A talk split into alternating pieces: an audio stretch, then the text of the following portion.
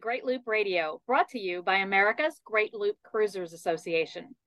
We're dedicated to sharing Great Loop information and inspiration with those actively cruising, planning for, or dreaming about a Great Loop adventure. I'm Kim Russo. I'm the director of A G L C A.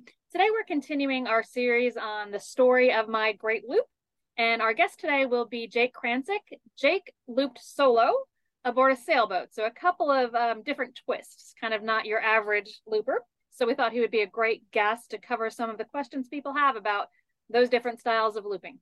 So we'll bring Jake in in just a moment, but first I do want to take a moment to recognize and thank our Admiral sponsors who support A G L C A at the highest level. They are Curtis Stokes and Associates, Passage Maker Trawler Fest, Skipper Bob Publications, and Waterway Guide Media. As always, we encourage our listeners to support these businesses that support the Great Loop. And Jake Krancic, wonderful to see you. Thank you so much for being here to share your story. Nice to see you. Glad to be here. Yeah, let's kind of um, start from the beginning. You know, what made you, how did you first learn about the Great Loop and what made it something that you wanted to tackle?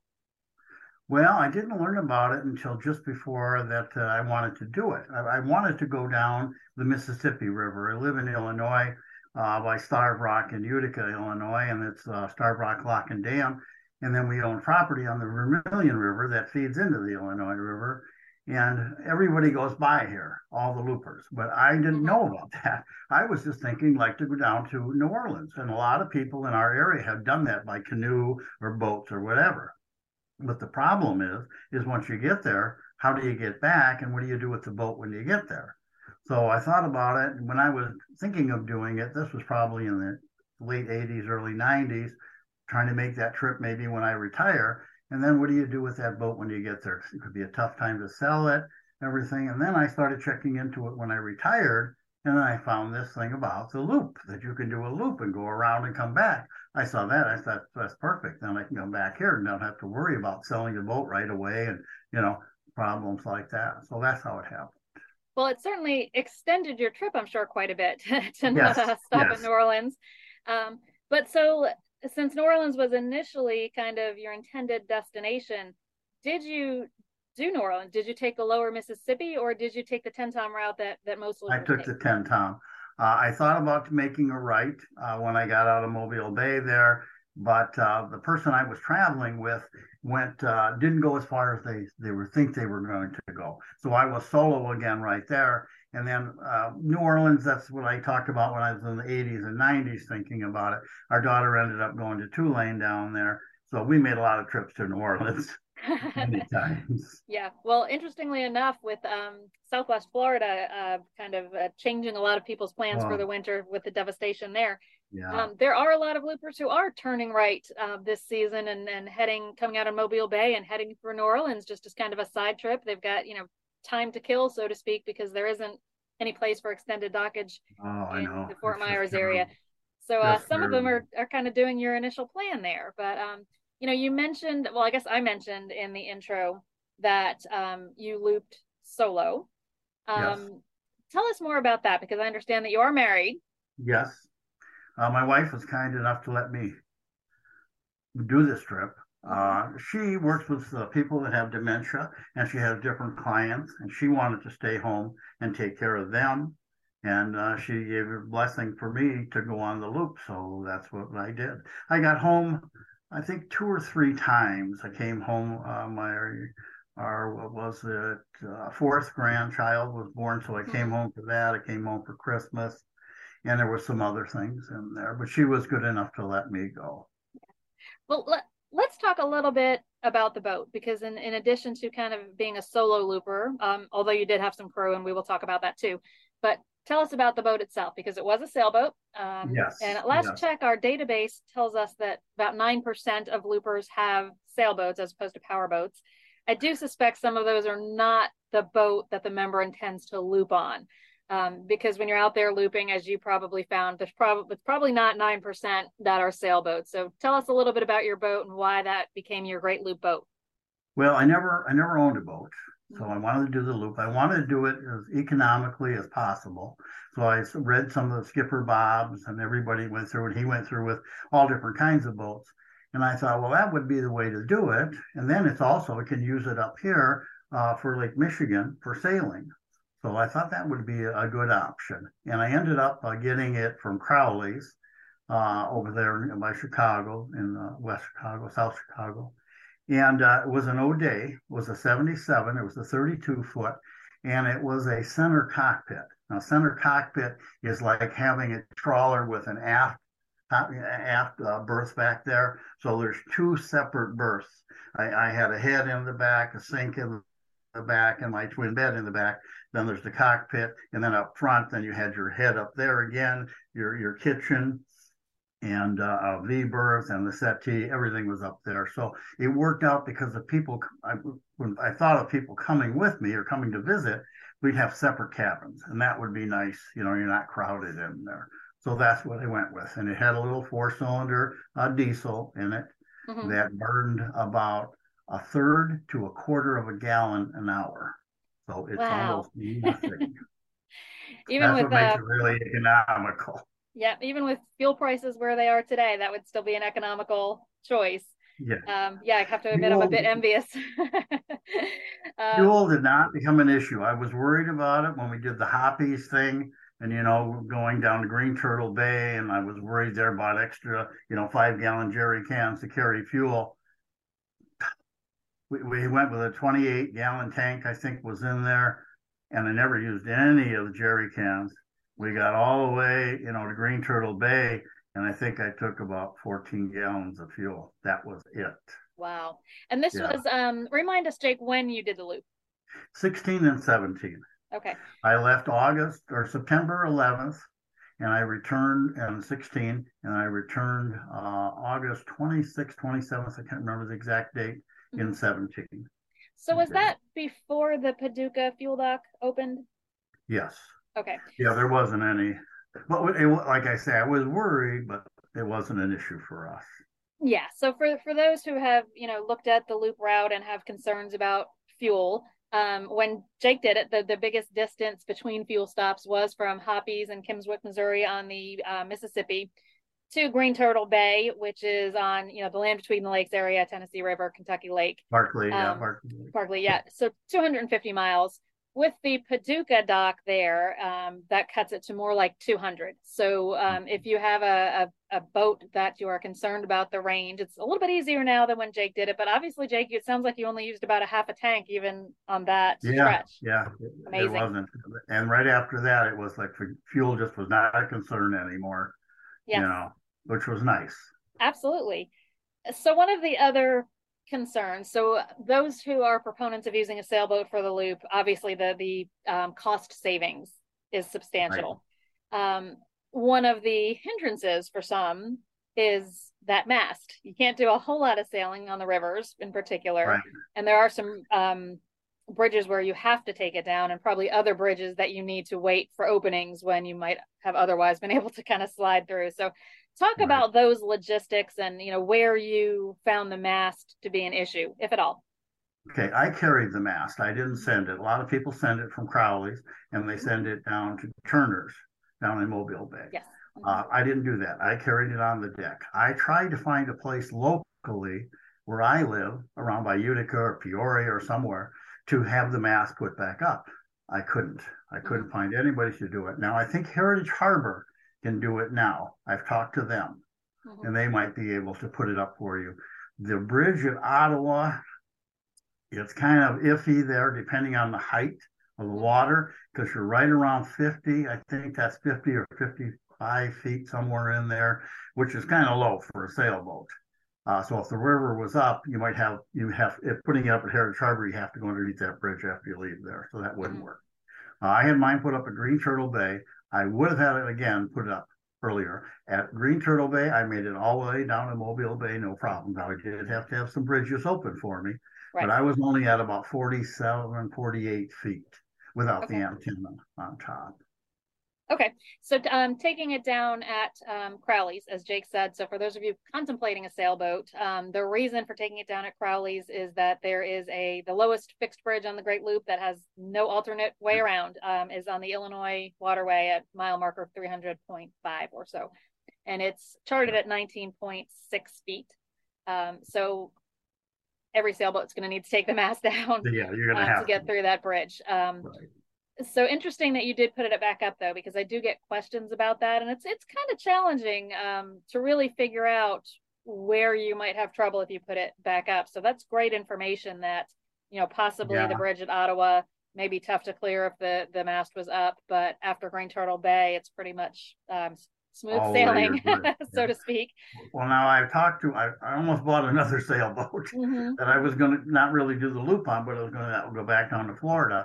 Mm-hmm. And that's the Starved Rock Marina there, right before the lock and dam. Uh, they can put up a mast there. The problem there is that you, you're looking at a draft.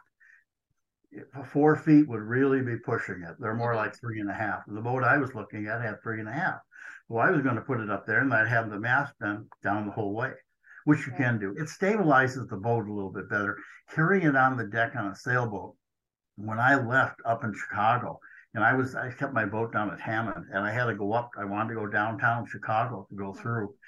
Well, I couldn't really go there. I had to go way out into the lake because it was so rough.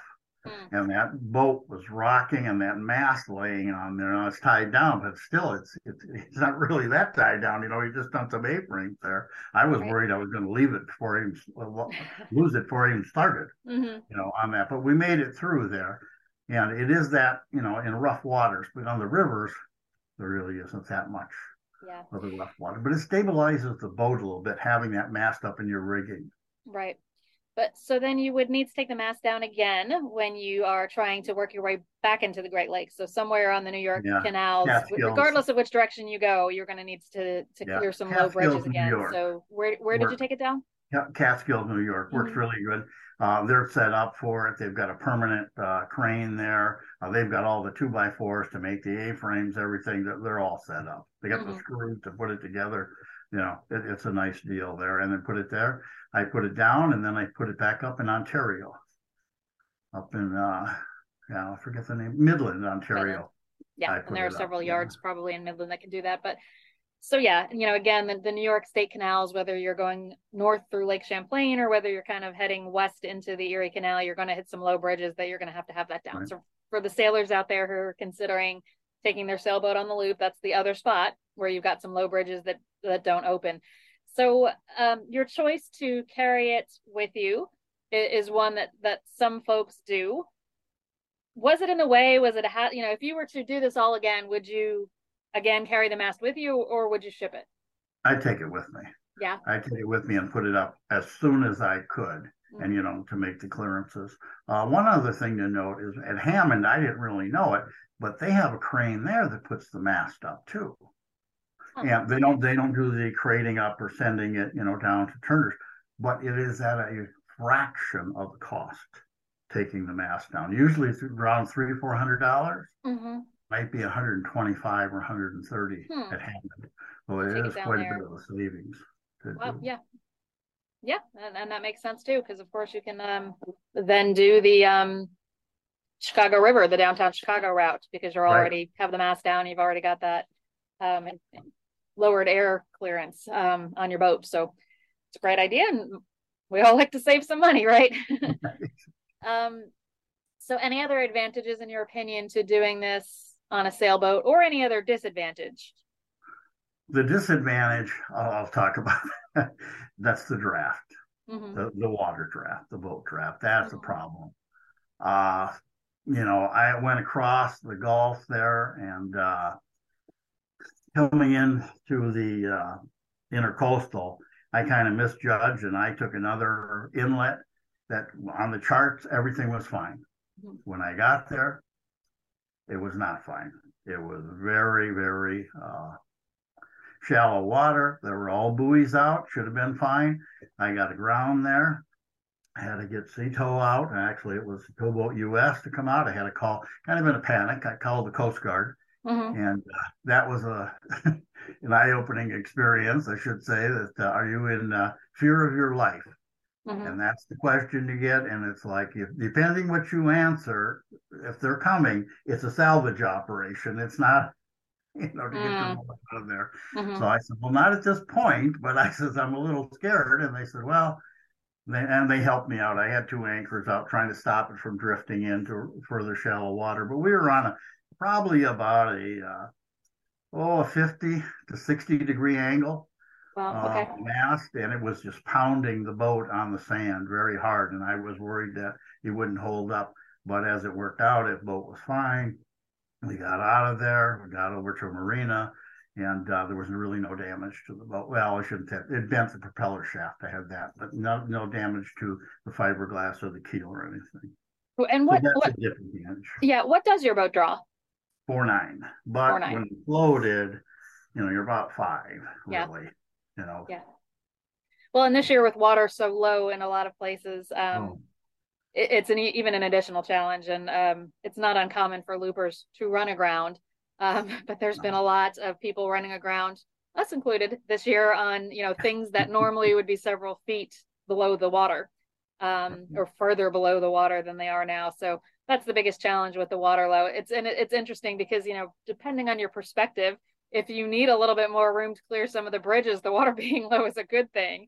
Right. Um, you know, so if your air draft is your, your kind of limiting factor, the low water is great. But if you have a deeper keel, low water is not so good. So, um, you know, I guess it's all just how you look at things. that that about... was the hardest thing I thought too, because that, that sand, you know, like it is down there now, all the charts have to be, you know, they're they're not accurate with all the sand with the hurricane coming through there.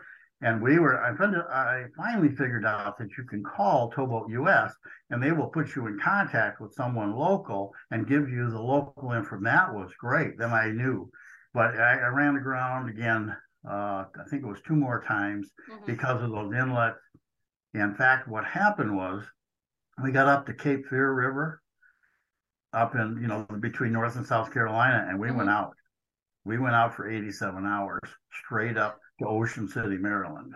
Wow, that is a long Yes, passage. We went around Cape Hatteras and mm-hmm. right up there.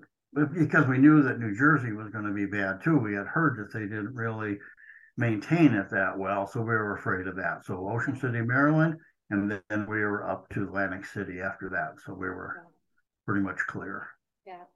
So I want to take a break and play a message from one of our sponsors. We've talked a lot about the sailboat aspect, which is makes you um, somewhat unique among loopers, but I want to talk some also about the solo aspect and how much you actually had crew aboard and how much you were solo, because that also makes you a little bit unique among loopers. So um we'll go ahead and take that break. We'll be back in a moment. Okay. Artisan's Mattress features custom Tempur-Pedic beds in every imaginable shape. We are the only authorized customizing firm for the Tempur-Pedic company. This honor has been earned by Artisan's custom mattresses every day since nineteen ninety-nine.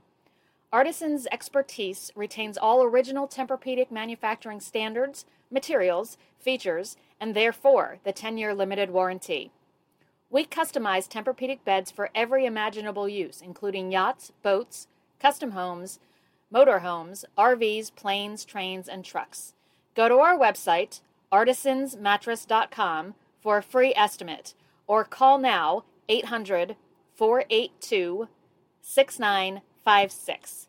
Customer satisfaction is Artisan's foundation.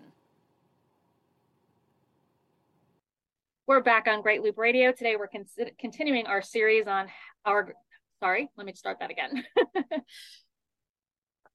We're back on Great Loop Radio. Today we're continuing our series on the story of our loop. And in this case, it is the story of my loop, and that person is Jake Krancic. Um, but Jake, you have uh, looped solo, but you did have crew aboard some of the times. And I noticed when you've yes. been telling some of the stories, you have said we. So tell us a little bit about that. Who did you bring aboard, and, and how often were you solo versus having crew accompany you? It ended up I was totally solo from about around Tupelo, Mississippi to uh, Turner's. And then I was solo from Turner's to Pensacola. From Pensacola to Tarpon Springs, someone was with me. Mm-hmm. And then after they left, and then from Tarpon Springs down to Cape Coral, I was by myself.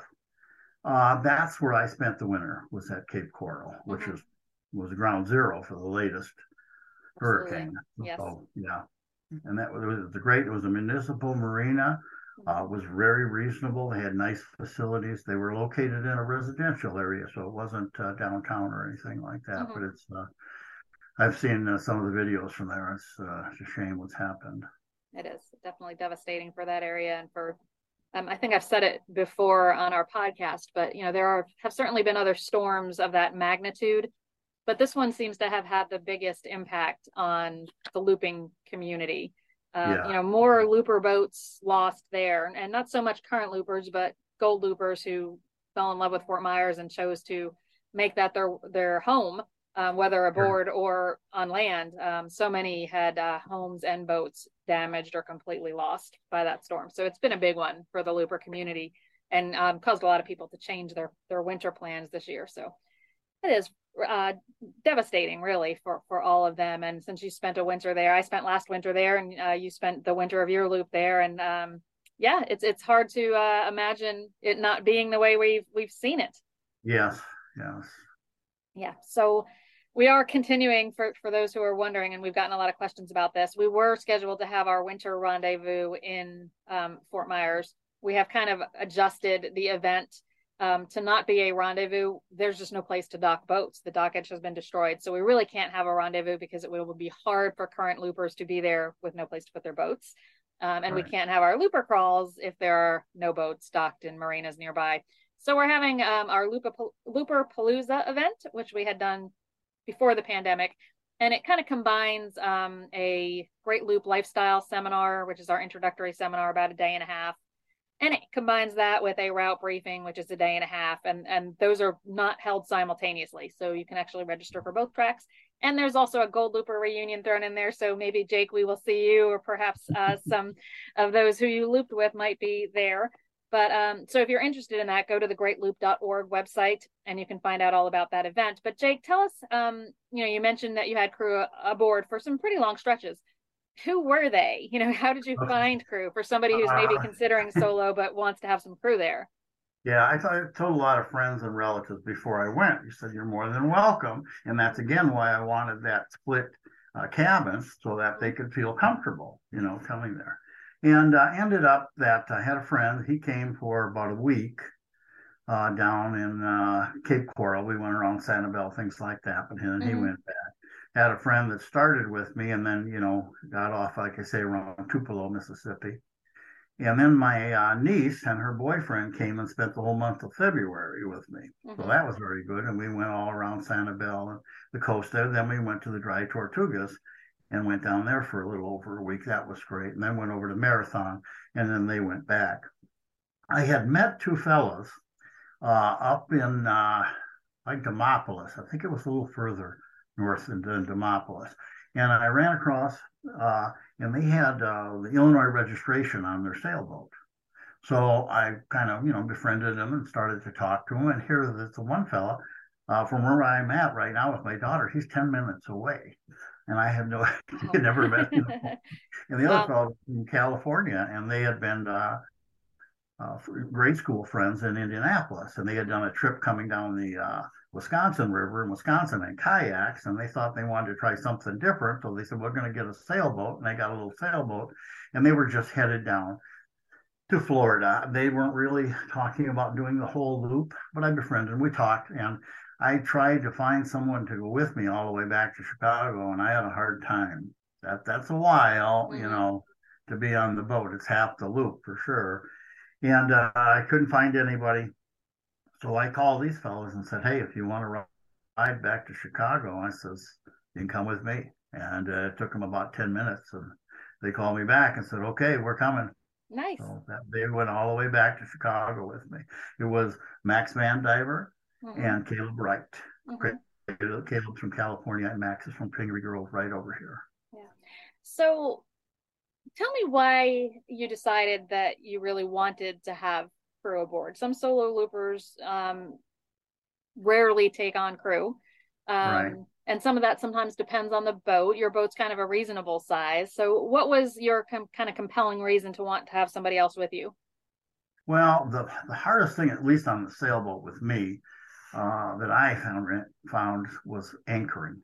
Mm-hmm. It wasn't so much dropping the anchor, but it was picking it up. When as soon as you pick that anchor up, that boat's going to move. Mm-hmm. And if no one's at the helm, I had autopilot, but I mean, that's, you know, it's in neutral. I don't have it in gear, you know, right. trying to go anywhere.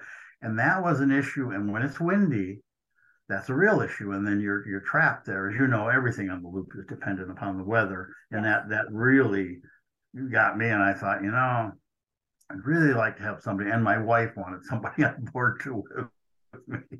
Those are very so, good reasons. So, yeah. you know, we talked about your boat being a very economical choice. Um, tell us a little bit more, because we tell people that a lot of the loop's costs are controllable based on the choices you make, right? The boat itself, which right. you made a very economical choice. Um, but then also on uh, some of your other cruising preferences, like anchoring versus marinas, how many miles per day you're cruising. What were right. kind of your general preferences on things like that? Well, it, it depends on the location where you were. You know, when I was at, at Cape Coral, that was two months mm-hmm. in a marina, you know what I mean, for the winter. But when I was traveling, you know, we went straight down to uh, the Dry Tortugas. You know, that was an overnight sail. And then we were there. There's no marinas there. There's no right. docks there. You just have to anchor out. And we were fine with that. And we, you know, coming back, uh, you know, over towards the Key West and everything, it took us two days to get to Key West. We only went five miles an hour. That mm-hmm. was it on the whole the whole trip. Mm-hmm. At the average, I think, was like four point seven. Oh. So you're you're talking thirty miles a day for a six-hour day, you know, mm-hmm. forty miles a day for an eight-hour day. That's a long day. Yeah. You know, so you're not going to travel every day. And I was fine with anchoring. Mm-hmm. You know, I, I like I enjoyed it. I had a small generator, a little Honda generator. So we could, if the batteries went low or anything, I could charge those up. If the motor battery was low or something to start, I could charge that up. And we had, you know, a microwave and other things on board. So that that made it really convenient to have that. And that's that's about all we really needed. Yeah. Was the, and I, I should have asked you this earlier when we were talking about kind of the boat's specifications, so to speak, but was the speed ever an issue? You know, most of the time you're heading with the current coming in the, the inland right. rivers, with the exception of, you know, the Ohio might have been a challenge, um, but also in some of the highly tidal areas on the East Coast where the current can be against you. How challenging yeah, was it Charleston when the boat was, is, yeah. Charleston has a really, yes. uh, I remember there, my nephew went, I took him out and his, a couple of his kids, we went for a ride down the river there, and we came back, and I had told the marina, I said, you know, I said, I'll call you when I get back. Yeah, call you, we'll, we'll come out. Well, when we came back, that tide was going out, mm-hmm. and I couldn't believe, you know, if they weren't there, and to throw, and I had to throw them the lines, I don't know if I would have got in there. You know, trying to get in that slip. Yeah. Because they had two guys, two young guys had all they could do to pull that thing in there. Oh, yeah. You know, so it is, you know, the other place I saw it was up, I think it was in the Trent Severn up there. You know, some of those locks are along the side and they've got a dam off to one side mm-hmm.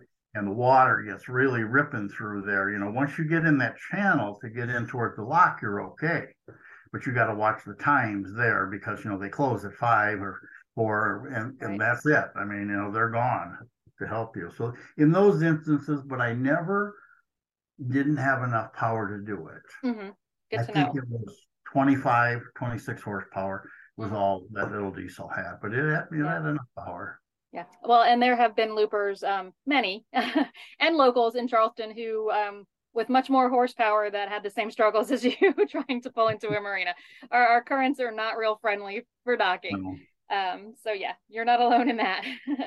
um, so tell us, you know, this was quite an adventure for you. Tell us, yes. you know, reflecting now a few years back, you know, what did you mm-hmm. gain from doing this? What does this mean to your, you know, your life story that you had this adventure?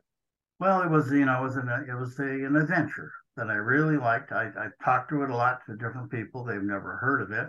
Uh, I made a video, I think I gave you a copy of it that I had. You did, yeah. And I gave a lot of people copies of that, and I still do whenever they bring, you know, oh, what is that? And then I say, well, here, you can have this, and this is the whole trip to understand it. So it, it really is, uh, I felt I accomplished something by doing it. There was no way by the time I was headed up to New York that was not going to complete this. You know, it was going to happen no matter what.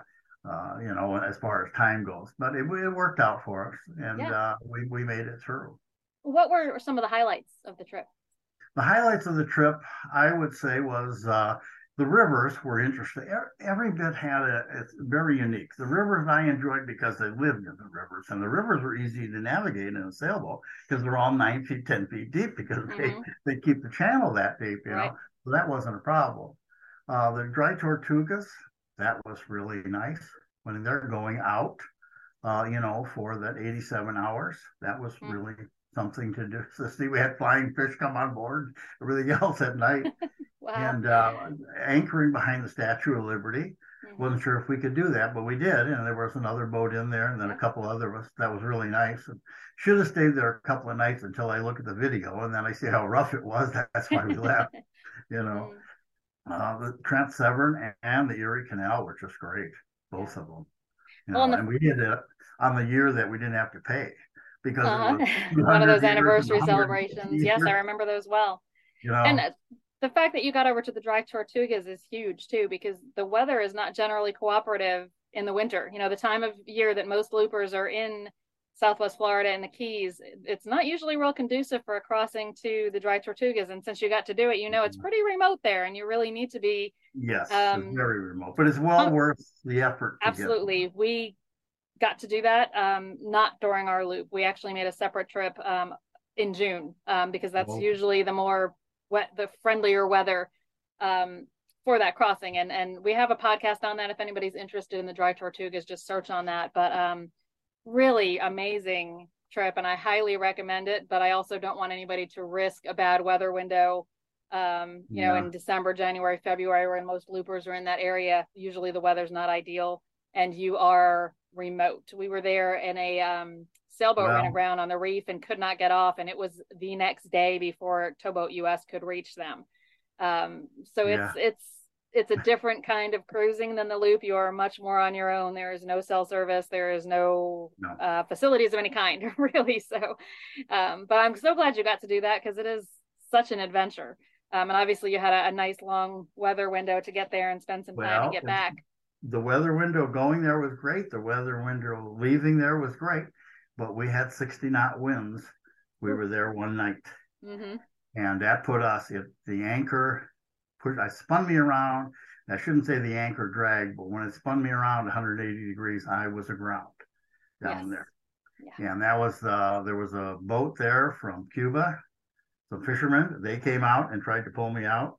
Mm-hmm. They broke the line. Another sailboat came over in a dinghy to help me. Didn't, but the Rangers will not come. Right. They will not leave. You're right. on your own. And uh, we got off the next day. It wasn't that serious, but it was a, you know, there were some very experienced sailors, and they said, oh, that was sixty knots. At least yeah. it was rough. But again, we lived through it. We went on, and, and it made it an adventure. Yeah. You know, just in talking to you, Jake, I get the feeling that you have lots of stories um, with really adventuresome parts of your overall adventure. I think we could dig deeper on that for a long time, but we are starting to run out of time. Um, so as we wrap up, I would love to hear, because you kind of mentioned early on that you really had never had a boat before. Um, so this right. was new to you. What advice would you give to other people who are new to this idea and perhaps new to boating too, about the best way to go about getting ready for this trip? Well, do research. I, I learned to sail on YouTube. That's what I, when I, and it seemed to work. And I sailed partially in, you know, for about half a summer up in Chicago on Lake Michigan. Uh, it's just, I think the Skipper Bob was saying, you know, do it. If you wait for everything to be perfect, oh, I want this perfect boat. I want to have this money, this amount of money to do the trip. I want to have this. It's never going to happen. Yeah. You just have to go. Yeah. Make the best of it. You don't want to get yourself in trouble. Do some research on this, you know, make right. sure you're safe. But if you're waiting for all the conveniences and everything, you can do it with a lot less, I found out, than mm-hmm. what you really think you need. I did a lot less, and I was comfortable. Yeah. So. That is great advice. We will leave it there for today. Jake Krancic, thank you so much for joining us. This has been really um, delightful to hear your stories, and you're leaving me wanting to know more.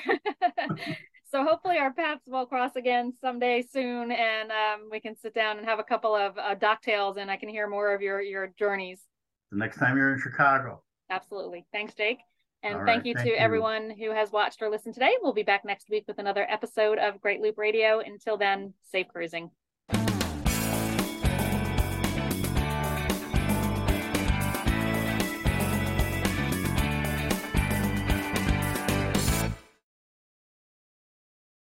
It is Ryan here, and I have a question for you. What do you do when you win? Like, are you a fist pumper, a woo-hooer, a hand clapper, a high-fiver? I kind of like the high-five, but if you want to hone in on those winning moves, check out Chumba Casino. At Chumba Casino dot com, choose from hundreds of social casino-style games for your chance to redeem serious cash prizes. There are new game releases weekly, plus free daily bonuses, so don't wait. Start having the most fun ever at Chumba Casino dot com. No purchase necessary. V G W Group. Void where prohibited by law. See terms and conditions. eighteen plus.